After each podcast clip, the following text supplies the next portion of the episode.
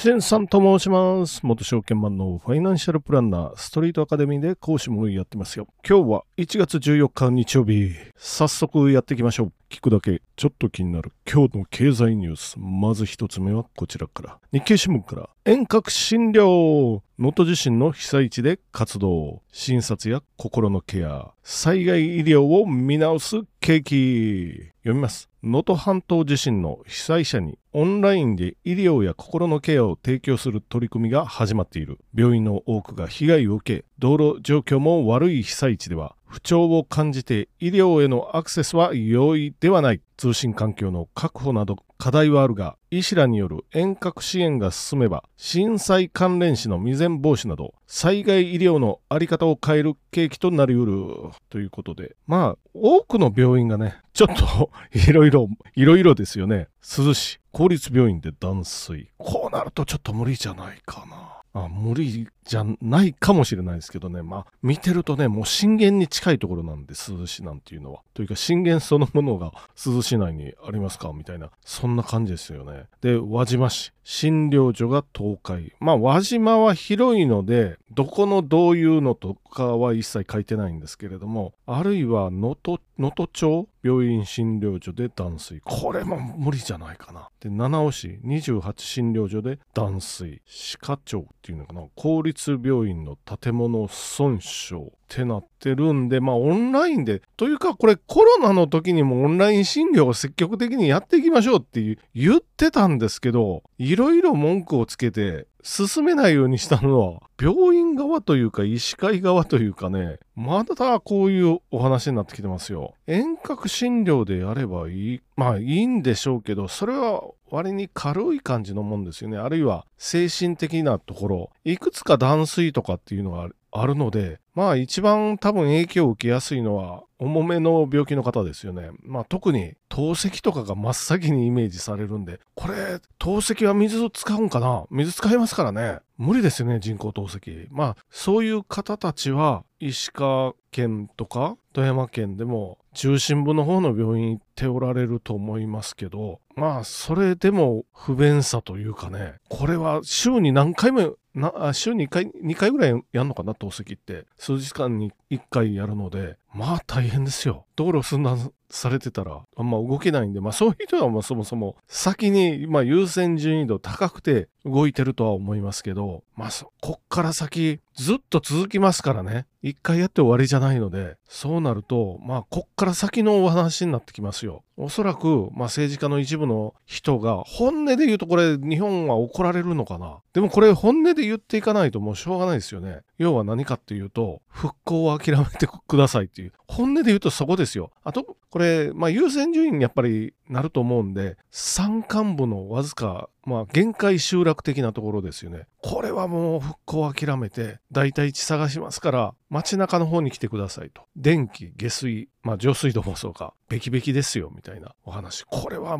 無理でしょう。これ本音を言うなっていう話かもしれないですけど、まあ無理でしょう。あるいは相当に時間かかるでしょう。もうそれならださっきも言いましたけど、代わりのものを準備しますから、来てくださいねと。みんながいるところに。電気、ガス、水道。これも維持していけな、いかないといけないし、住民サービスどうしますかっていうお話になりますよ。ゴミの収集とか、郵便物どうしますかと。あるいは治安の維持ですよ。警察とか消防とか、そのあたりもどうしますかとなったらもう現実的にはね、まあちょっと厳しいですよっていうお話になってきますよ。これ、こっから先、日本で至るところに起きますよ。災害あるなしに関わらず、限界集落、集落、維持できますかっていうお話。これは急激に人口が減ってますから、で、もう高齢化していって、さっきのような住民サービス、こっから先維持できますか？あるいは雪が降るところは除雪も加わってきますから、それどうします？みたいな、そんなお話に、もうこの数年ぐらいで、ますます起こってきますよ。これ災害起きなくてもなる。起きればもっとなると。そんな感じなんで、これまあ我々もね、もう人口減社会なんで厳しいな。あ、とはいえ、そんなに都会に僕自身は住んでるわけじゃないんで、苦しいのはわかります。車は絶対いります。一家に一台自動車はいります。なので、お年寄りばっかりになった時に自動車どうしますかとか。車なかったらもう動けませんよねっていう、そんなのもあるんで、まあ、厳しいぞと思いながら、次のニュースに行ってみましょう。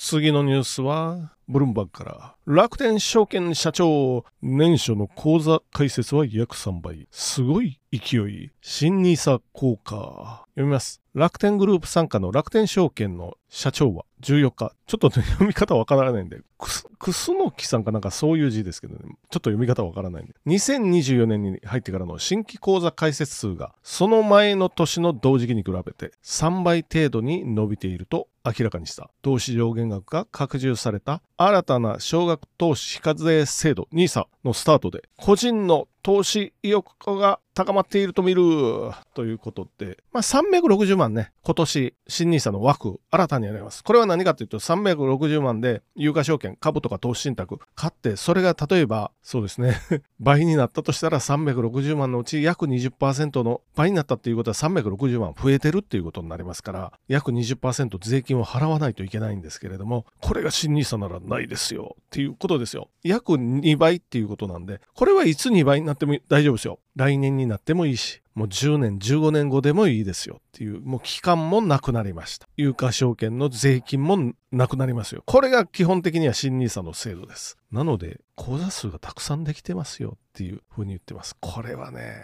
ちょっと危険な兆候でもあるかな。証券の世界では、なんていうか、外野の会というかね、まあ、提灯とか、提灯買いとかって言いますけど、提灯が突き出したっていうかね、まあ、今までやってなかった人の会が入り出したら、ちょっと危険信号が灯ってきたような感じになってくるんですよ。今、今年になってから日本株絶好調でしょ。こっから慌てて買いに入っまあおそらくいいところまでは上がるかもしれないですけど、まあ我々7000円台、8000円台見てますからね。まあそっから比べるとどうか。で、勝った瞬間に下がった時のあの恐怖とかありますからね。まあその今まで買ってこなかった人たちのお金っていうのがありますよね。なので、もうバブルの最高版ぐらいに入ってきやすいですよ、そういうマネーは。まあ、ただし今の日本株の場合はまだバブルとまではいかない。業績はある程度伴ってるので、そのあたりは大丈夫なんですけれども、まあそれでもちょっと要注意気味ではありますよ。っていうのが1点。もう1点は、このうちの日本株の話今しましたけど、じゃあいくらが日本株に振り向けられますかっていうのもありますよ。このお金、さっき言いました。今までやってなかった人たちが入ってきたら危ないですよと言いましたけど、じゃあ、まず雑誌とか、あまあ、あるいはあれか、YouTube ですよね。YouTube 見ながらやってくるっていう人いますけど、何を買うかなとなった時に YouTube を見て、有名 YouTuber が言ってるのは大体一つ二つなんですよ。これは何かっていうと、オールカントリー。まあ、世界株っていうやつです。オルカン。俗に言うオルカンと S&P500。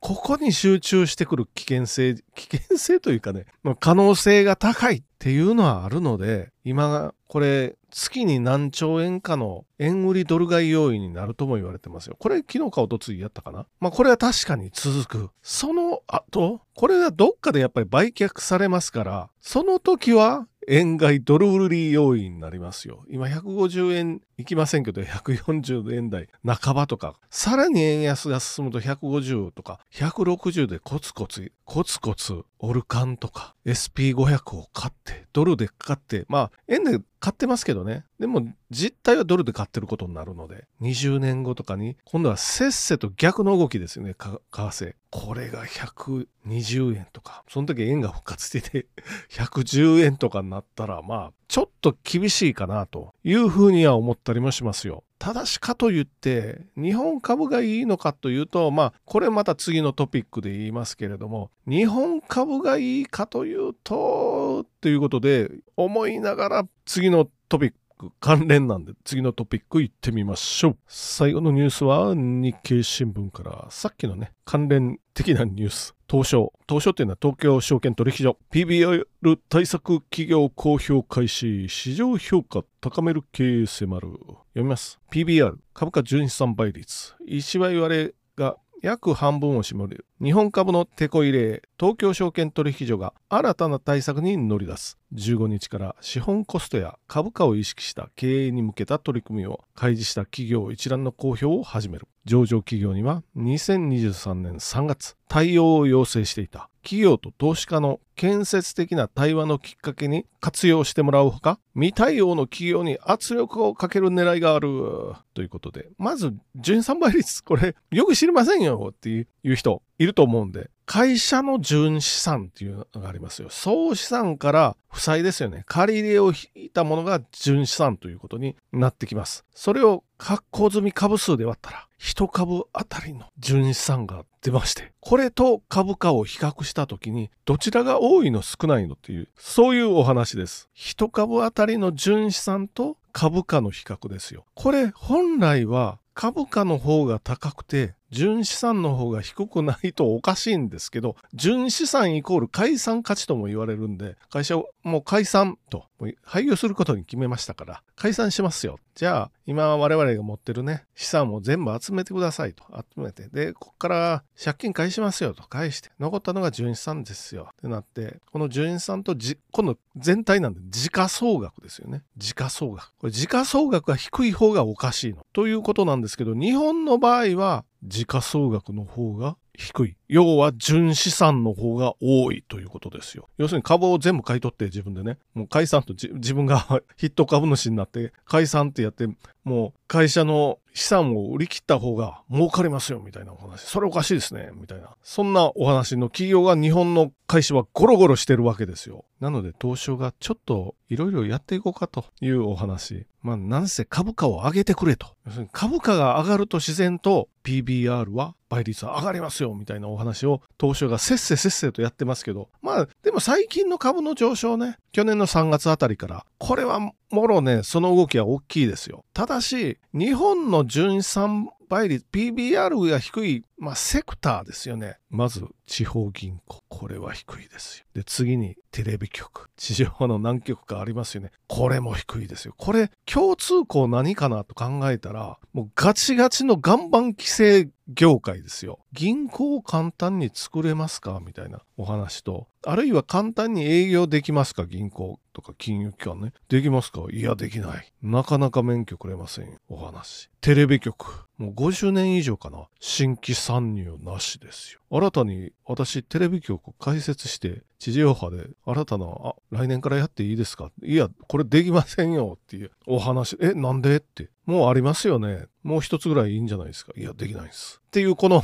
二つの業界、PBR 低い。これはもうね、長年やっぱり成り合ってしまってるので、競争激しかったら、何回もここで言ってますけど、ネットフリックスなんていうのはあれ、レンタルビデオ店なんで、もともとは。テレビ局がもう、その100倍とか1000倍以上の規模どころじゃないテレビ局が日本の中であって、しかも30歳で、もう約30歳とかで年収1000万になるぐらいも会社としては儲かってるから社員に分配してて、で、いろんなこの、なんていうか人脈でコネ入社はあって、まあコネ入社は良くないかあんまり。で、その会社がね、これで、銀行もそうでしょうけどね、これは銀行は特に金融庁とかから天下ってみたいな。こういう業界、まあその、そういう業界ですよ。なので、まあこっからね、お尻ぶったたかれて、ボンって潜在能力を発揮してくれるのか、それともやっぱしんどいなってなって、それほど伸びないのか、まあ、テレビ局も地方銀行もどうなるかと言いながら、まあ本日も終わっていってみましょう。じゃあ本日もご清聴どうもありがとうございました。